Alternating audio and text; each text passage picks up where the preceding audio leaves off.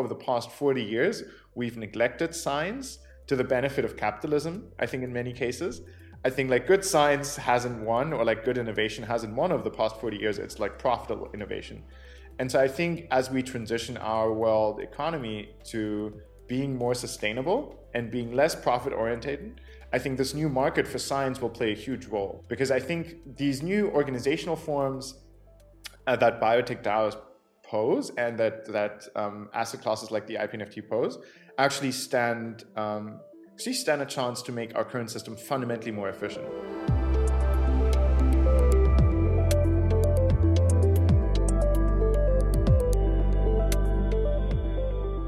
Hey guys, Alex here, and welcome to a brand new episode of the DeSci Podcast. We've got two very special guests today.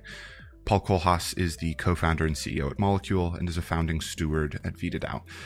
I'm also happy to be speaking with Vincent Weisser. He's a product lead with a background in design and development and currently serves as Chief of Ecosystem at Molecule, as well as Chief of Ecosystem and as a founding steward at VitaDAO.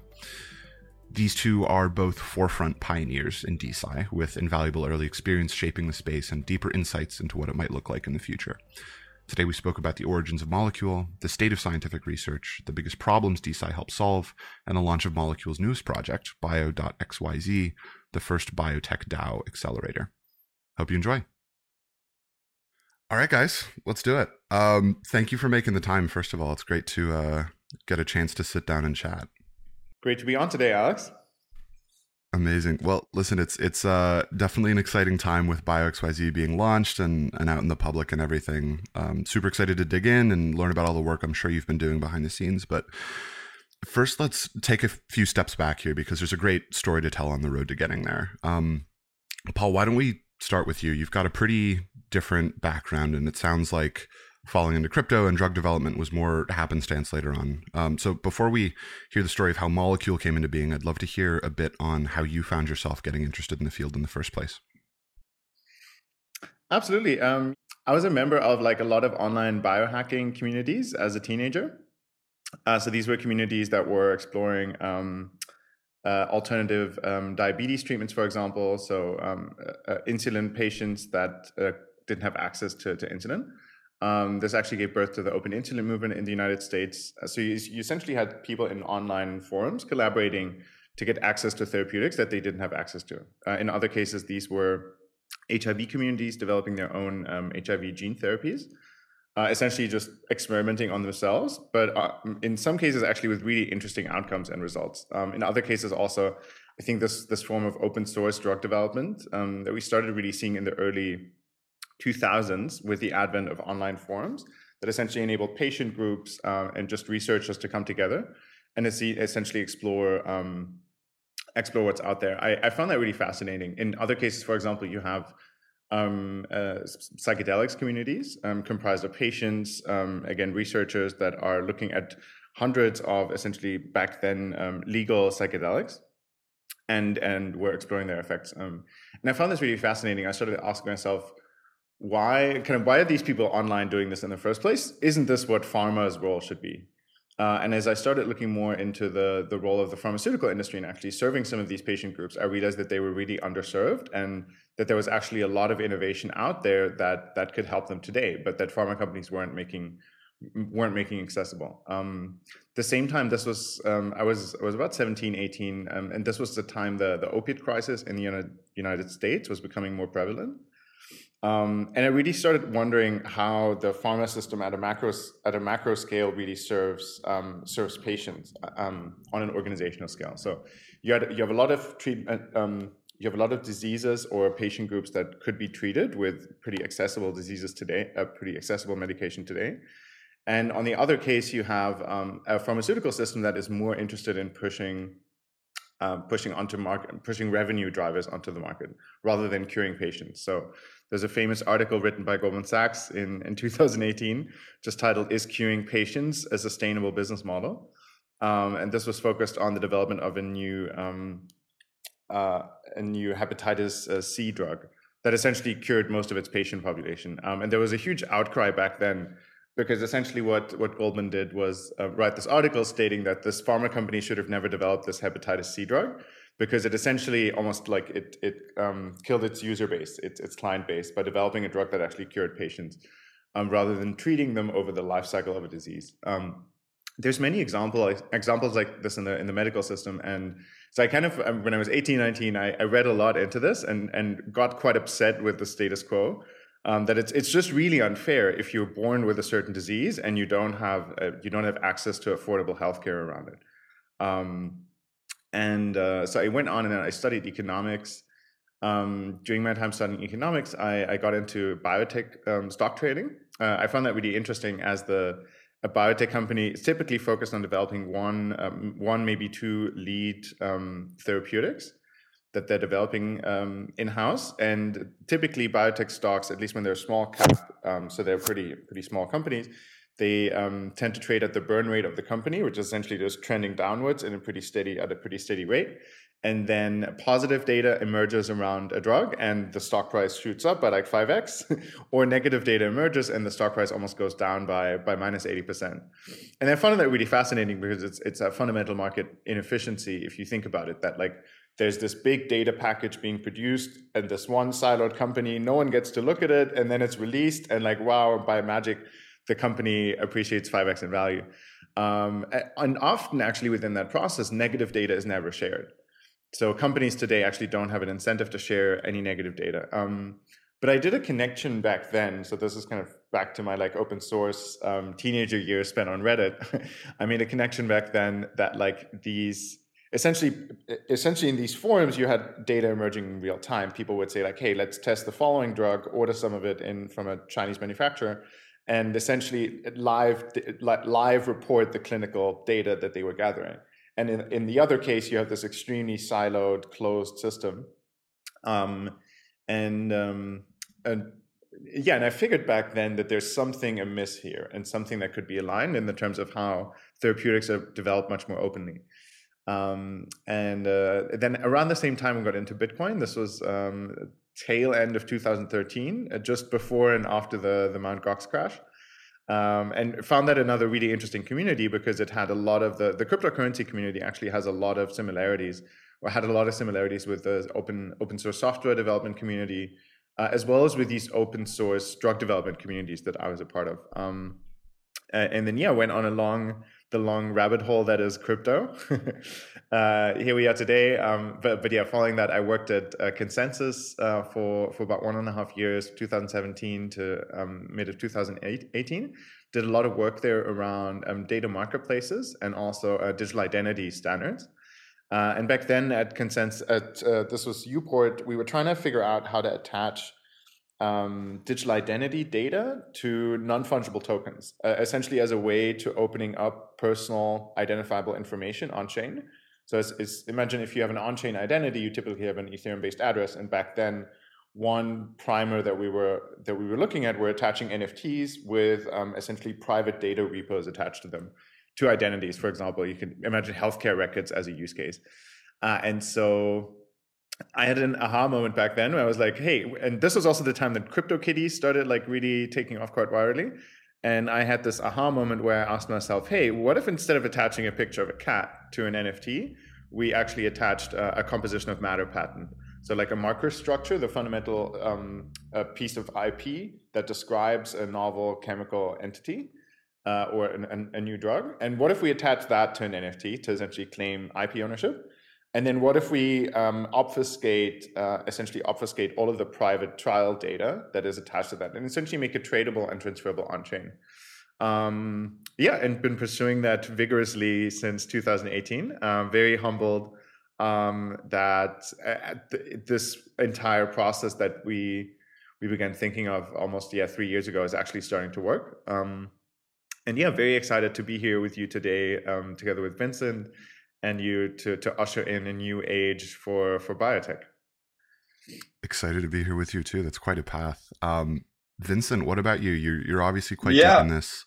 You helped initiate VitaDAO, and you seem to wear a lot of hats at Molecule, but you have, I think, a background in design and development. What were some of those earlier interests that influenced the path that you've taken to get here? So, I think the kind of started out, I think, super early on, just like being excited by the internet and really the possibility, like as a kind of like young, like as a teenager, to just build on the internet in a permissionless way, like even like with a website, like and no one knows, like if you're like four, like I think at the age of 14, I just like started creating some websites, and like people took me seriously and interviewed interesting people on blogs and stuff, and I was surprised like by just like how easy it is to like get in touch with interesting people.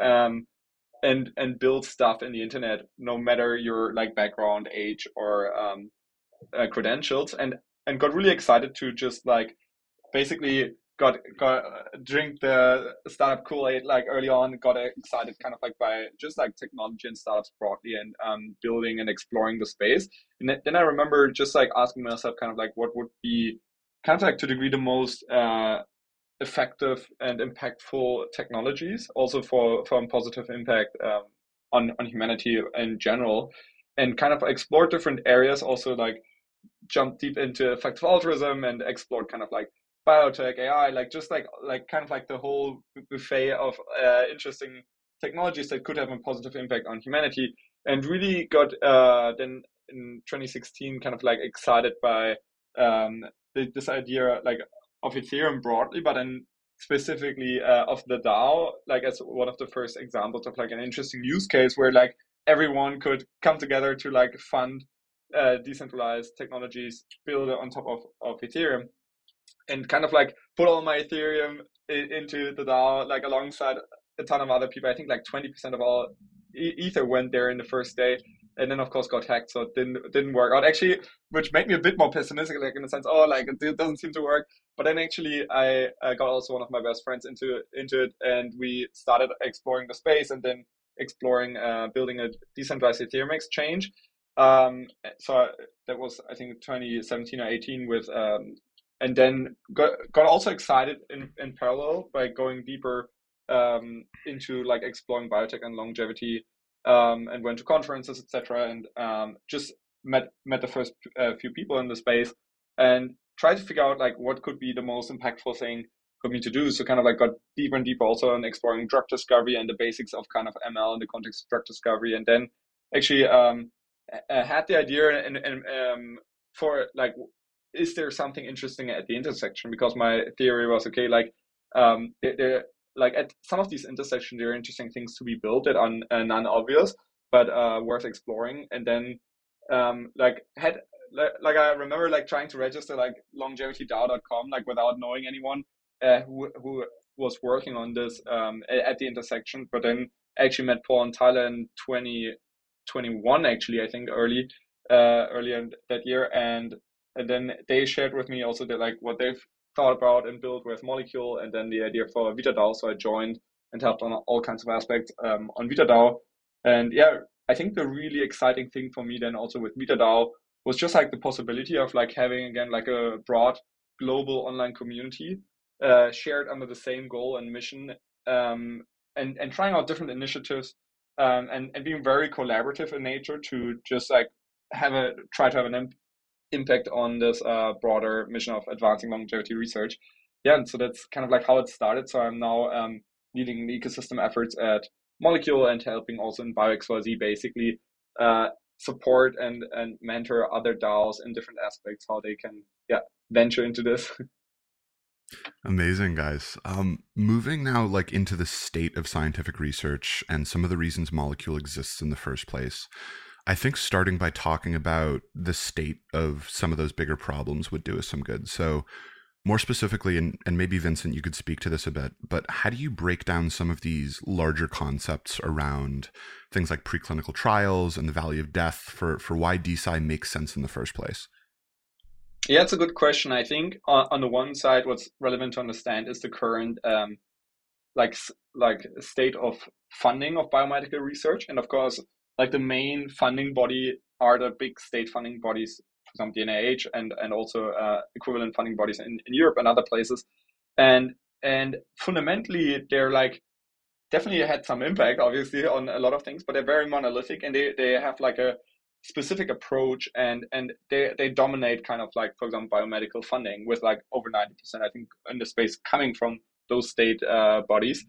And I think fundamentally, I always believe in this, just like alternative models and trying out alternatives. But and I think going into the why of DeSci, I think the power is really that you fundamentally make it much easier for more people to participate in sciences. I think, like, to a degree, the sciences are extremely like making it hard for people to participate, but also kind of extremely elitist in the sense that, like, people are required to have a PhD, required, even if they want to fund, to be, like, for example, in one of these state funding bodies. And I think fundamentally the goal really of DeSci is to make it much easier for people to participate in the sciences, into the funding of sciences, into getting funded to do science. And I think ultimately there are, like, of course, multiple ways and primitives to do so, but I think that's the, like, underlying belief. And I think then, like, specifically, of course, on some of these problems you mentioned, like the value of death and early stage funding of research, I think actually one problem is going back to the big state funding bodies like the NIH, that sometimes, like, the funding that they give is actually not really following up towards translating the research. So fundamentally, most professors and most people at universities are not experts at translating research. They are experts at doing research, but they don't necessarily know how to translate it into actually therapeutics. Like, of course, like biotechs, for example, are very specialized in this. Same for big pharma. And I think sometimes the problem is actually that basically between the academics doing amazing groundwork and actually laying the foundations for later stage research, and then the biotechs and pharmas, that they're like not well integrated and versed together. So I think that what we try to do is basically making it easier and guiding kind of like the academics and researchers in labs, how they can also design experiments in ways that they maximize kind of the possibilities to actually have translational results at the end of it. So I think the power is, for example, in a very concrete example of VitaDAO, is a lot of the applications that come in actually in that state might be funded by an NIH or by other funding bodies. But in our case, because there are also people in our ecosystem that built biotechs before and helped translate research, they actually give very critical feedback on how they could redesign the experiments to actually have a higher chance of yielding translational research. So in most cases, actually, the research gets fundamentally redesigned, like their experiments, and then actually has like a much higher potential, for example, to yield translational results. But then I think it goes two steps further in the sense that, of course, there's also this incentive mismatch. It's like if you just get a grant to do research, like ultimately most researchers have the incentive to get tenure, to get a professor track, and get grant funding. They don't fundamentally have the incentive to, like, lead and translate research into therapeutics. So ultimately, of course, giving also the researchers ownership in that research and really collaborating and bringing them together with the people that can help succeed in translating that research, I think is kind of like the recipe for success there. And I think, of course, there are also other alternative funding models that I think are promising. I think it's ultimately on a macro, I think just that, like, it's always worth going against, like, the monolithic old guard that is, like, very static and not seemingly that effective at checking out, like, translational research, and exploring, like, all kinds of different experiments on how we could make a dent on translational research. To keep on the topic of bottlenecks here, there's also this concept. You spoke a little bit about, efficient funding models, but on the other side, there's this concept of journals and other intermediaries sort of siloing or paywalling scientific research. I think the interesting thing here is that you could argue that, science is by definition a classic public good. So paywalls and silos for that data can actually be a pretty big deal oftentimes. How do you think about this problem, and where do you see the biggest opportunity for change here? Yeah, I think actually the interesting one there is that even, for example, like in a commercializable space of biotechs, it's extremely siloed and, like, very hard to basically get insights and access to kind of like research. And I think, for example, with VitaDAO, what I think is actually one of the biggest powers is that, like, a lot of things happen in the open. So, for example, if someone gives like a research proposal, everyone kind of like sees that proposal and sees kind of like the critical questions and reviews.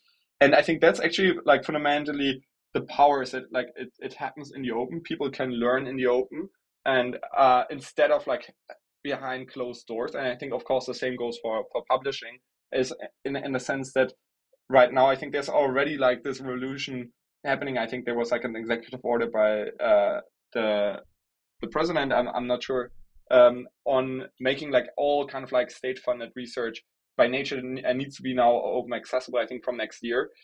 So I think they're already like understanding the need for making it a public good, because of course, fundamentally, if like research is funded by tax dollars, then it needs to be also open accessible, I think, to the broader world. I think going one step further, which I think is like in our case, really interesting, is that of course, in the current ecosystem, like there's like a ton of biotechs building things in parallel. And of course, they're relying on, like they're oftentimes reinventing the wheel on their structures, on their infrastructure. And then of course, like have their own proprietary insights, but potentially building on infrastructure that they could, for example, potentially share. So I think actually in that sense, the huge power is building out these Lego blocks also in the execution of science, like for example, LabDAO is doing, to actually make it much easier for people to get started on executing and doing science. And instead of like needing gigantic kind of like upfront investments into all of these aspects and infrastructure to do science, like getting funded for science, but also executing science. Amazing. So, Paul, onto you here. You know, we've spoken about a lot of these problems that exist in scientific research as they are sort of currently, as well as these legacy funding models that underpin them. And I think that all makes really good sense in theory, but in practice, why don't we talk a little bit about how a BioDAO actually works, right? So twofold here, like firstly, what does the process of operations actually look like internally? And second of all, how does Molecule fit into this problem in the first place? Yeah, that's a pretty big question. Maybe I'll answer your second question first. How does Molecule fit into this? So essentially at Molecule, about 2.5 years ago, we started full on this journey of trying to enable decentralized drug development. Essentially thinking that, hey, there's in academia in general, as Vincent pointed out earlier, there's this phenomenon called the valley of death, meaning that just so much research actually doesn't make it out of universities, out of laboratories, really out of this early stage, translational stage. And a big reason for that is a lack in funding and a lack in funding organizations. And another big reason for it is, so there's a lack of actually organizations and entities that are willing to fund that stage of research. You're typically only looking at grant funding from government institutions like the NIH or other public funding bodies, where you typically have very, very long cycles to get funding. It's very political. Some of the researchers that we speak to say they spend up to 80% of their time essentially fundraising for grants instead of actually doing the research. And on the other side, you have the typical VC landscape, essentially where scientists need to create companies. And so within that, we began asking ourselves, often all that you need for an asset to really, so let's say for a research project to progress in the preclinical stages, all you need is funding for a killer experiment. And so at Molecule, we began out thinking, if we can bring liquidity much earlier into the development pipeline, then that could unlock a huge amount of innovation and essentially make it much easier for early stage researchers or researchers in these kind of preclinical stages to get funded. And so to do that, we began thinking through some of the similarities that we saw happen to artists in the NFT market, and fundamentally because NFTs and IP are a great fit together. Because NFTs essentially enable you to encapsulate like a singular asset, which you typically have with drug development. You can build out portfolios of IP as well through IPNFTs, but that's a different question. So we actually began building out, let's say, a marketplace for early stage IP. And as we began building that out, we also realized, hey, actually, it's quite difficult to build a community around a single research project. Just because the risks are quite high and the level of sophistication of the community needs to be super high. So if So typically, you have a relatively maybe small patient population or small group of experts around the world that would know enough about a given kind of a given specialized research project to give a broader opinion on it. And so we had these two things. Initially, we thought, hey, should we essentially almost do crowdfunding for individual research projects? And we realized that's quite hard because it requires a lot of sophistication on the funder side. And so eventually, we began looking at how biotech holding companies essentially operate. So biotech holding companies typically specialize in a specific area and begins identifying research in that area, research assets at universities, at laboratories, maybe at other biotech companies, and essentially buying that IP to develop it in-house. And because another really important question that we asked ourselves is initially, the way that IPNFTs work, I can essentially show up as like a sponsor or a buyer of an IPNFT. So me, you, or Vincent could kind of go onto our platform and we could say, cool, we're going to be the ones. We could form a small team and we could say, cool, we're going to sponsor this research at the University of Texas or at the University of Singapore. And now we would pool our funds together and we would kind of send them the money through our system, we would purchase the IPNFT, and now we own the IPNFT. And now we're like, cool, well, the research has been funded, the data creation process kicks off. But we're actually like, if we're not really sophisticated biotech investors, we wouldn't actually know what to do with the IP, how to further develop it, or actually even how to refine it and make it valuable so that it can be commercialized later on. And so as we got deeper and deeper into bringing IP on chain, we realized that governance is an extremely important aspect of IP more broadly. Because even with early stage IP, you kind of need to decide, you need to decide a lot of things on an ongoing basis. And that is, initially you need to decide what the scope of the experiments are with the researcher.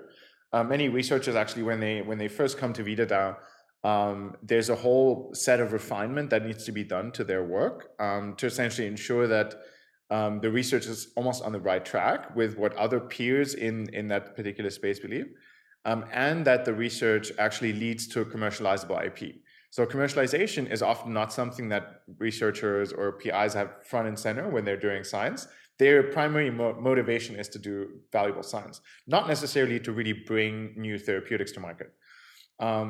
And so this is where these DAOs get really interesting. So typically for example, when you receive funding from a grant issuing body, they would also not think about the commercialization. And this is actually the reason why so many assets get stuck in this preclinical phase or in this valley of death, because most of the funders, if they're not VCs, they're just not interested in actually bringing something to market. Ultimately, it's like it's for the vibes, for the science, and so. To come back to your first question, so what is a BioDAO? A BioDAO, I think we're riding the space as it's being made. It's really, I think, building in production or testing in prod, as folks in crypto would say. But so the fundamental goal of a biotech DAO is to essentially mimic successful execution patterns in biotech and essentially build a functioning and a self-sustaining DAO that is able to perform the same functions as a high-performance biotech company, but in a fully decentralized way.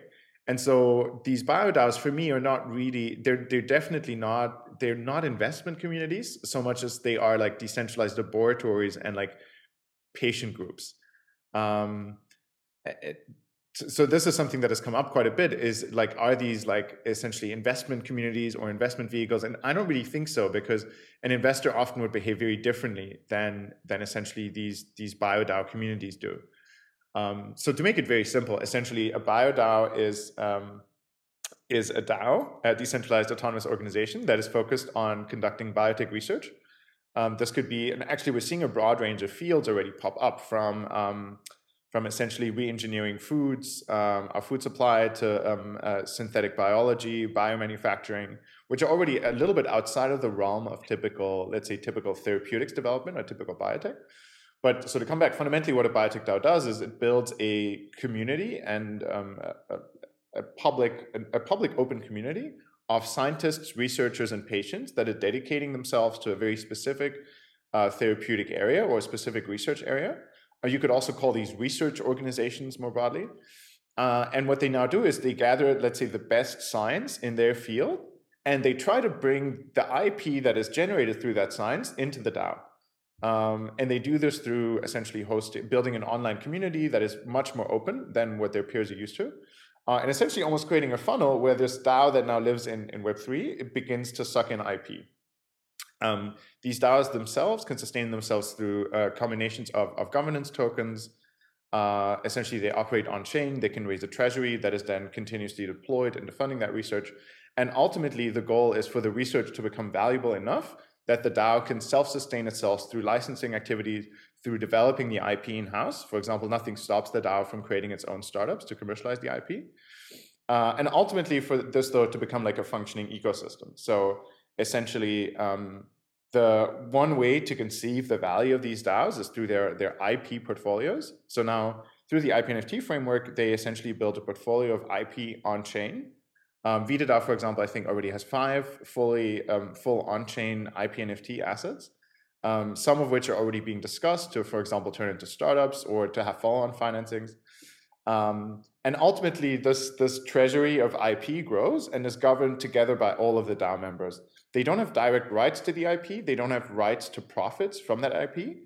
They only have rights to govern the IP and to govern the organization as a whole. But so we can imagine if the DAO attracts valuable IP, one way to view the token is as a proxy to all of the IP that the DAO owns. And ultimately, if the IP becomes valuable, the DAO can keep growing itself through that value.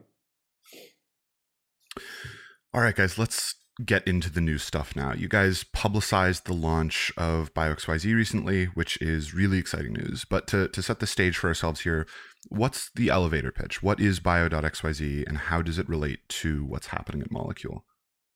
I can also go into it. I think the very short story is to a degree making this implicit learnings that like brought also VitaDAO community and we learned over the last year in VitaDAO to help these emerging sets of biotech DAOs on like very hands-on on different aspects to succeed in funding like of these other areas, like Paul mentioned. And I think ultimately kind of like building a successful DAO, I think is hard, and building in biotech is hard. And ultimately at the intersection, it's super hard in a sense that like there are not many cases of experience to rely on. Like ultimately, VitaDAO was the first biotech DAO, so we made a lot of learnings and still are making a lot of learnings in VitaDAO. But the goal is really to bring those learnings into other new projects and to really kind of like support and grow this broader ecosystem of decentralized biotech within this umbrella of decentralized science. Of funding much more research on chain, but then also bringing stakeholders into the set of biotech DAOs and the biotech DAOs helping each other. So the short story is really supporting and enabling biotech DAOs in their journey, and of course, especially from their conception and early stages to becoming like building valuable deal flow pipeline, funding their first project. And kind of like helping on all of those aspects. And of course, underlying that is really with Molecule, we're kind of like as a company building the protocol and the infrastructure, which we want to make kind of like public goods, like in a sense with, for example, the IPNFT protocol.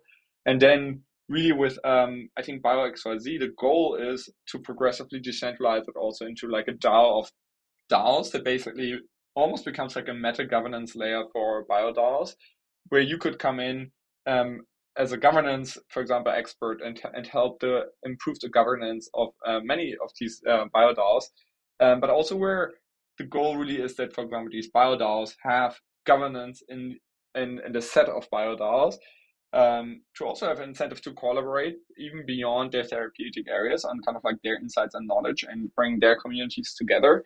So that's the short story. Of course, it's also an experiment in the sense where I think we just started this experiment really like a month ago, and just want to see also like kind of like the set of first DAOs in our cohort. So we basically, which we can go into more depth later, have PsyDAO funding psychedelic research, AthenaDAO funding kind of like women's health research, Then HairDAO funding kind of like research into hair loss, and then we have ValleyDAO funding synthetic biology.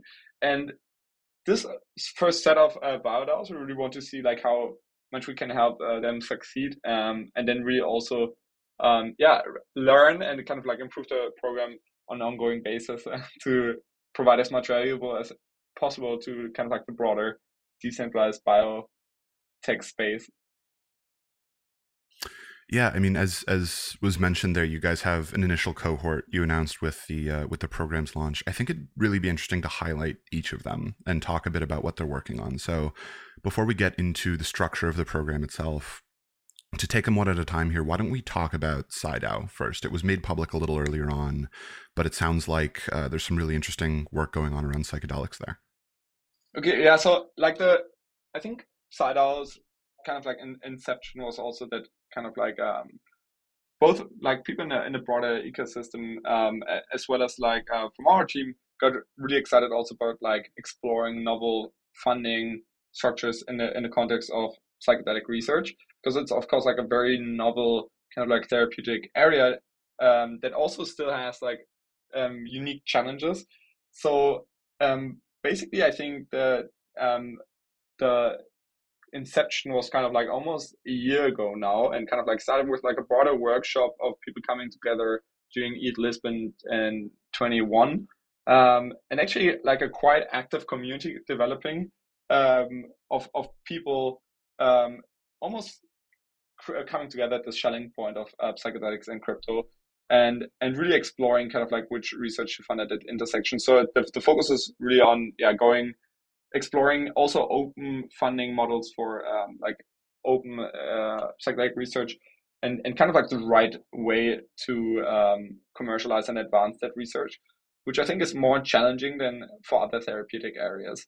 Yeah, maybe I can add a few things. So I think what's really interesting about psychedelic research is that it's at a similar intersection of interest as longevity. It's almost like if longevity is like the expansion or like the permeance of the body, then psychedelics, I think, is like the expansion of the permeance of the mind.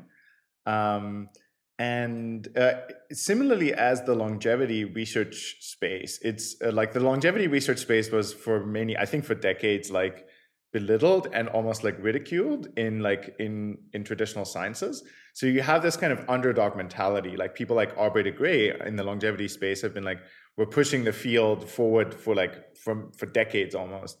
I think in a similar sense of like, maybe some of you remember Andreas Antonopoulos and like his early, just like his tirade on around Bitcoin and against kind of our current financial system. And with psychedelics, you really had a similar underdog mentality where psychedelics have been criminalized in many countries for decades, since the 70s, despite extremely promising research, and is now, again, I think, really strongly emerging from the fringes, with extremely promising data emerging. And so one thing that we realized early on at Molecule is, I think picking your niche is extremely valuable as a startup, general startup advice. And I think it's really important to build these DAOs with a strong sense of like a Venn diagram of where different user groups and interests actually overlap. And so a lot of people that are into crypto happen to be into longevity, which is actually one of the reasons why I think VitaDAO became a big success, is because of this like Venn diagram. I think if you picked, for example, unfortunately, if you chose like a rare disease or a specific type of cancer maybe as a focus area for a biotech DAO, or at least if you had a year ago, I think it would be much harder to still build a community around that, because many people that are in those that suffer from these diseases are just not as Web3 native, or they're not as used to digital technology like Discord servers, the whole jam that kind of makes up the Web3 stack.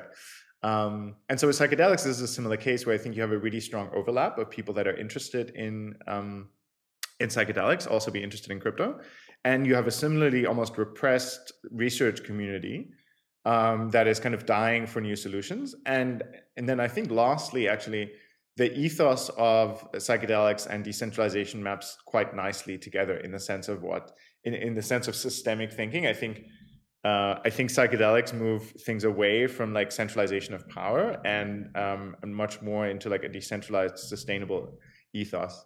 And so what we're doing with PsyDAO is a very similar thing. It's building an online community of researchers, of patients, of investors that are essentially interested to demonopolize psychedelic research with a DAO that now democratically owns kind of can own and fund novel psychedelic IP that is emerging. I think we're still at the very beginning of a, I think, much broader, I think, rediscovery of what psychedelic compounds can do for the human body and for the human mind. I'll hand it over to you, Vincent. Cool. I think next we have AthenaDAO, which seems to be centered around women's reproductive health. Why don't we cover that for a minute or two here? Yeah, I think the interesting, of course, meta theme there is that it's like an area that is kind of like historically underfunded, but also like I think to a degree also has like novel challenges in their commercialization and translation.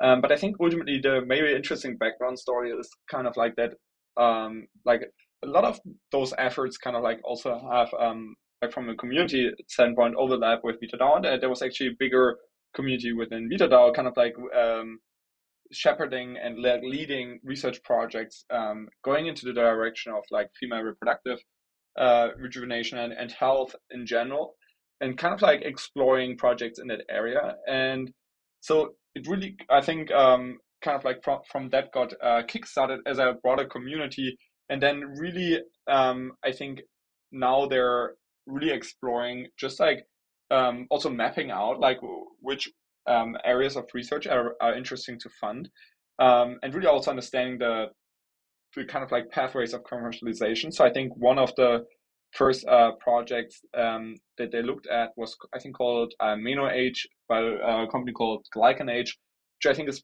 building like biomarker like testing for kind of like menopause aging. Like I'm not a deep expert in it yet. Like I'm also following and reading up on their efforts, but I think this is like one example, which of course is like a bit different from like a kind of like a therapeutic, which might have like clinical trials and take a decade, in the sense that it actually is also like a consumer product that people want to access and of course could also access sooner. So I think where it also becomes really interesting is almost this property of BioDAOs also being shelling points at these intersections, like kind of like of, for example, people that care about women's health and crypto users, which is also like an interesting and relevant cohort of people to explore kind of like new consumer health applications. So yeah, so I think that like that's one of the first projects that I saw that they were looking at, and that I think they're like now I'm looking at a, still to drive forward potentially also with VitaDAO, which I think is also exciting, like seeing these collaborations between DAOs. Nice. I mean, as a part of the first cohort, we also have ValleyDAO. What's the rundown here? What's the rundown of the project and what the larger mission is? So ValleyDAO is a DAO focused on synthetic biology and biomanufacturing. Essentially, they're looking at a whole range of projects in the synthetic biology field. I think actually synbio is such an important topic for essentially learning how we can live on this planet in a more sustainable way. So this goes into how we produce certain building materials, how essentially we produce our food today, how we deal with waste. And there's so much optimization that I think we can do on an engineering level in terms of how we actually engage with the biology of our planet.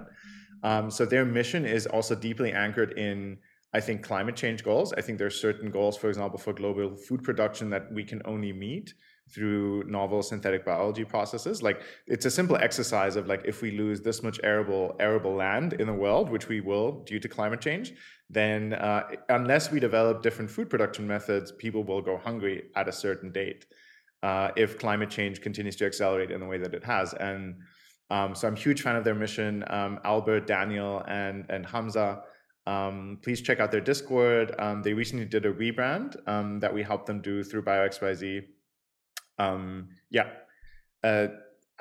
Maybe some of the, maybe I can talk about a project that I'm personally really excited about, but I don't know whether they're actually currently pursuing that. They're working with a host of companies already, as well as universities. One of them is the University College London.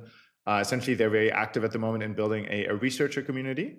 They've already attracted, I think, some of the leading researchers in the SynBio field, and are now working, I think, towards the end of the year already, towards minting a first IPNFT, which we're really excited about.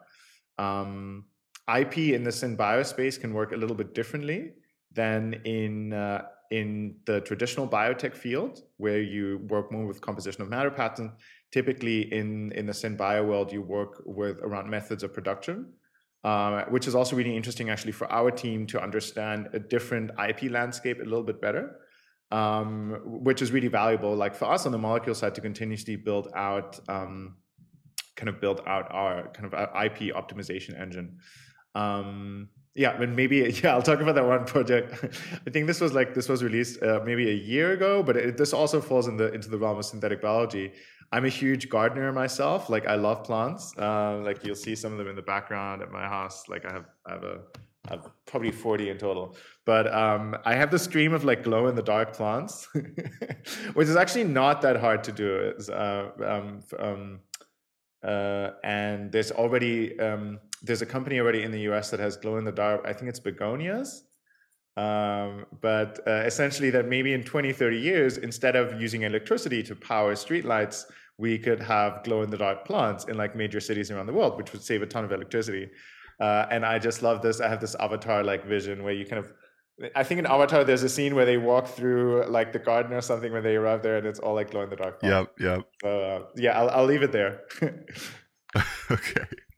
I think that the last one we have to cover here, and then I'd be interested in covering the structure of the program for a bit as well.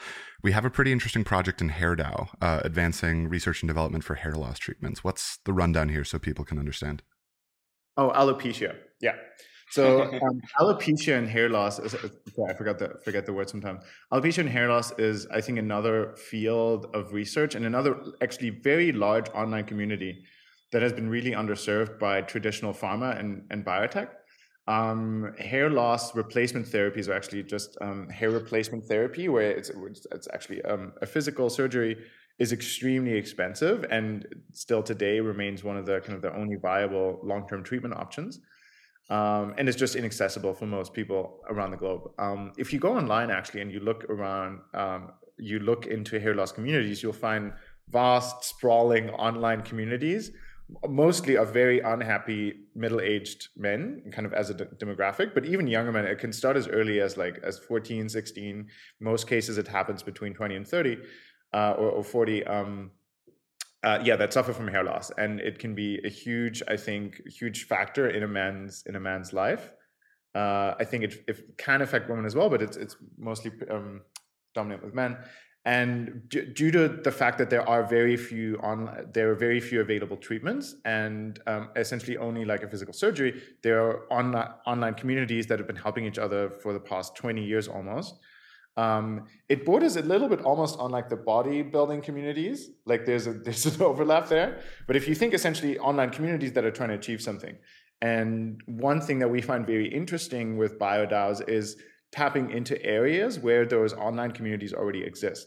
Like if your therapeutic area has like, let's say, a Reddit with 300,000 or 500,000 people in it, that's probably a good area to build a biotech DAO in, because now you can tap into a massive online community. The same thing is true for psychedelics, for example. The same thing is absolutely true for the longevity space. So actually, I think in therapeutic areas where you don't have that, it's going to be much more difficult to build a biotech DAO, which is one of the reasons why we're really bullish on HairDAO. We think it's going to grow a lot, just to the size of this online community. So essentially what they're working on at the moment is working with the leading researcher on hair loss, on funding some of the research that is coming out of his work in I think they're based in Germany. And they've already very quickly managed to assemble like a large online community, essentially tapping into existing connected patient communities and bringing them into Web3. And we think that's a really powerful model, essentially engaging an existing, well-connected digital community to onboard into a DAO. Also, both of the founders are called Andrews. We call them the two Andrews. Absolutely love the team and their mission. I think a lot of us, like hair loss, can feel not that important, but I think when you suffer from it, it's something, that really affects you. Amazing. To turn our attention back to Bio.xyz itself, what's the structure of the program? Like, how does each cohort actually function? What are some of the resources you provide to DeSci projects that take part in it?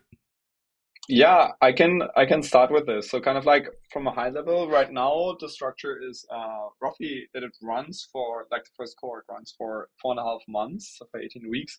And like we help on kind of like all different aspects necessary for building a biotech DAO, which of course goes from like the tech to the tokenomics to helping on regulatory kind of protections to the IPNFT integrations to research and deal flow, governance, tokenomics, community, as well as like branding, design, and then really also just giving like a grant of like $100,000 and kind of like hands-on support in all of these areas, and then really leading to also helping to share and present the project in the cohort with a broader ecosystem to join and support throughout.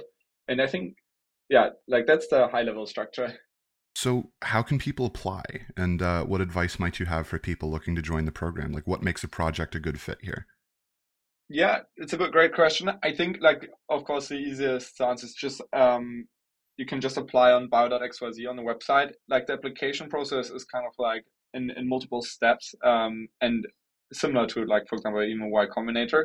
Really, I think what makes a good BioDAO, in my view, is like two or three things. Like the first one, I think, is really actually having a good grasp of like an interesting therapeutic or broader like area of research with like also mapped out kind of like research deal flow and kind of like a scientist community. And then also like a broader community, like it's always like a good sign, like some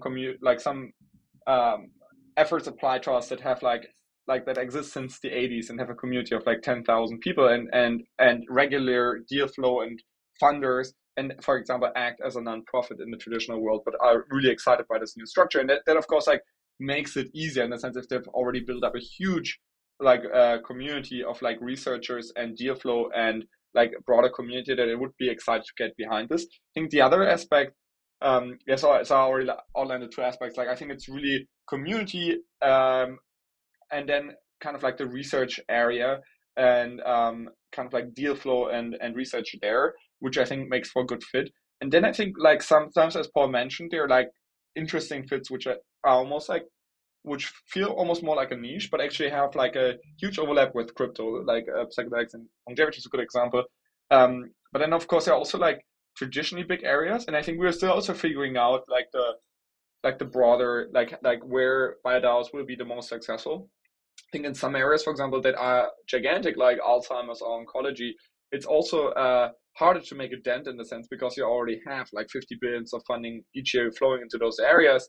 And something, of course, like longevity is interesting because it's almost like an alternative take on it that resonates more with crypto, that goes to the root cause of the diseases and ultimately also can then channel, for example, into oncology or Alzheimer's.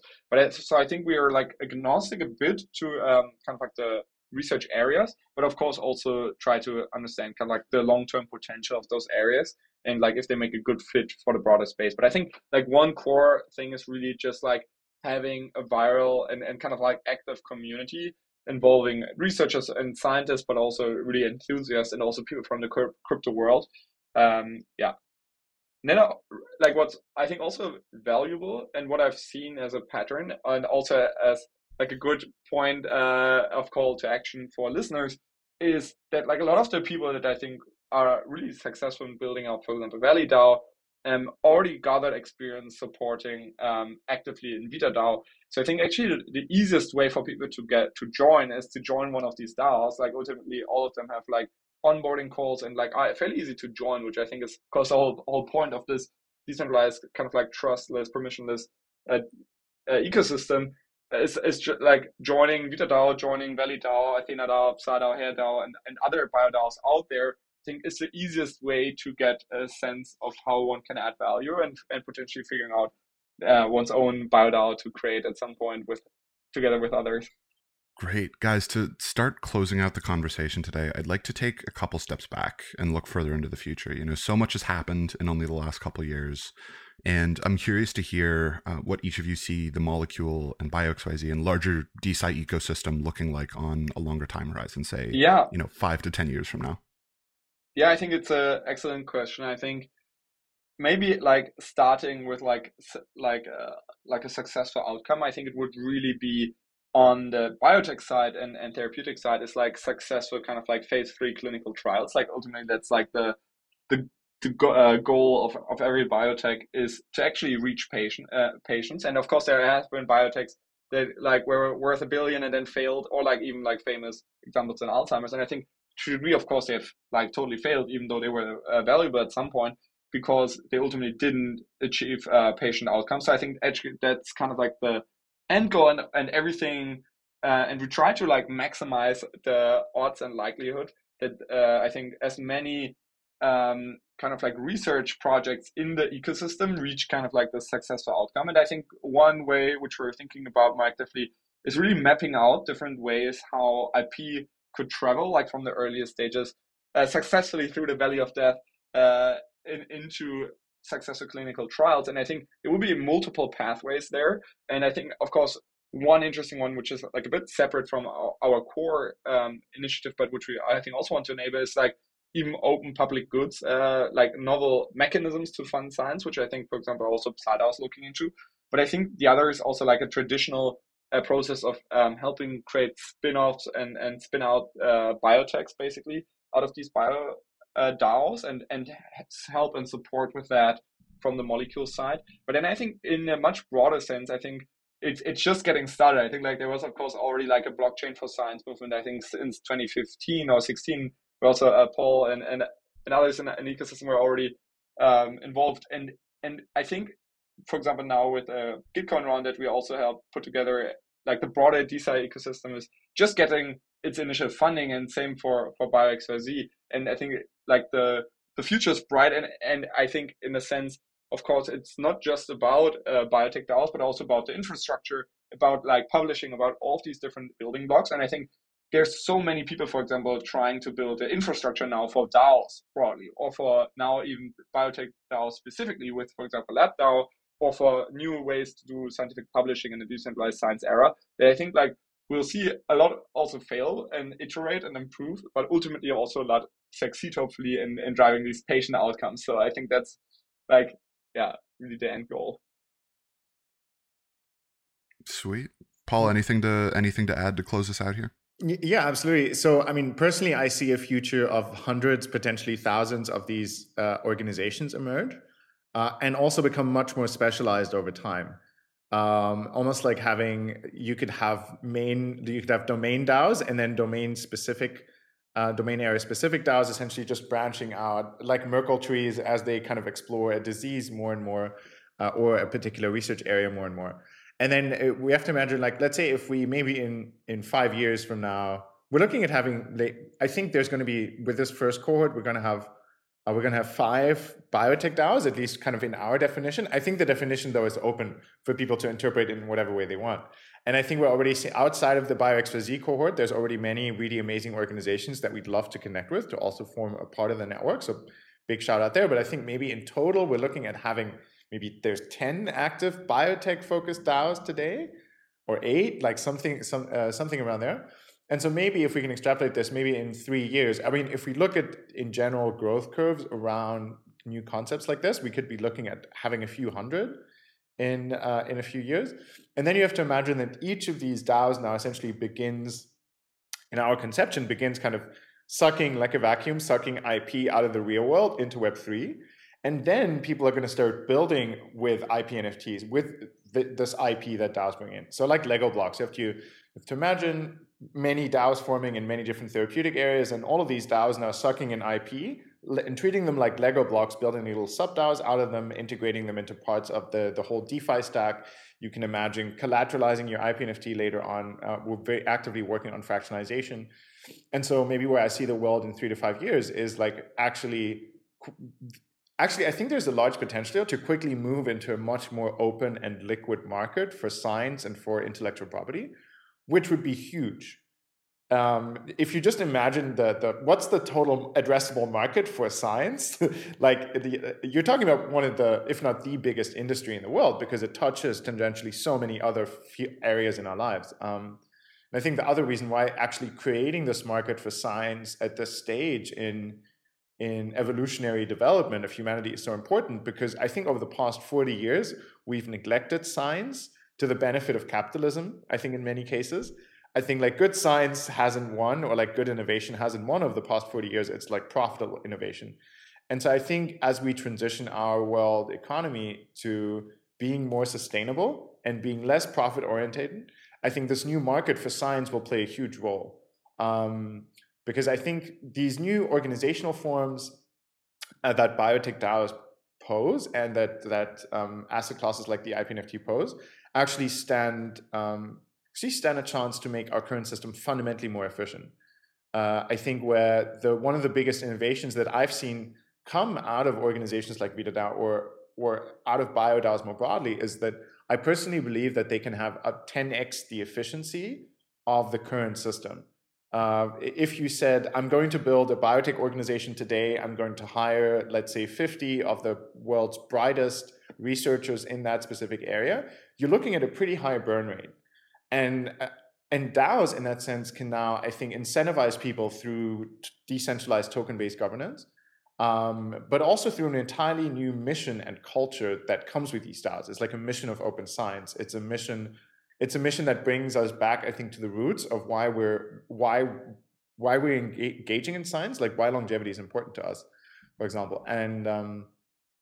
And I think this actually driving things away from profits back to like the core mission of curing a disease or curing aging is what really motivates people in these organizations. And so I think we have a fundamental chance here to build a better system. And I envision a world where we have hundreds of these biotech DAOs and ideally working on thousands of different IPNFTs, those IPNFTs becoming fractional, people maybe trading on real-time data, coming back to what I said in the very beginning, rather than waiting 3 months for data around a life-saving drug to emerge. I could see it emerge in real time, maybe through one of the DAOs. I can be a patient and I can get access to an early-stage clinical trial that this DAO is working on. I think actually Web3, I think, is all about thinking in open APIs and like open Lego blocks that we can all build around. And that's also really the way that we're conceptualizing Bio.xyz is like as a fully open community, as an open ecosystem that anyone can come into and build the future with. I'll leave it there. Excited for what the future holds for Molecule and Bio.xyz, the larger ecosystem. I think that's about all the time we have today, guys. Thank you so much for doing this. Thank you for taking the time and having us. Thank you so much, Alex.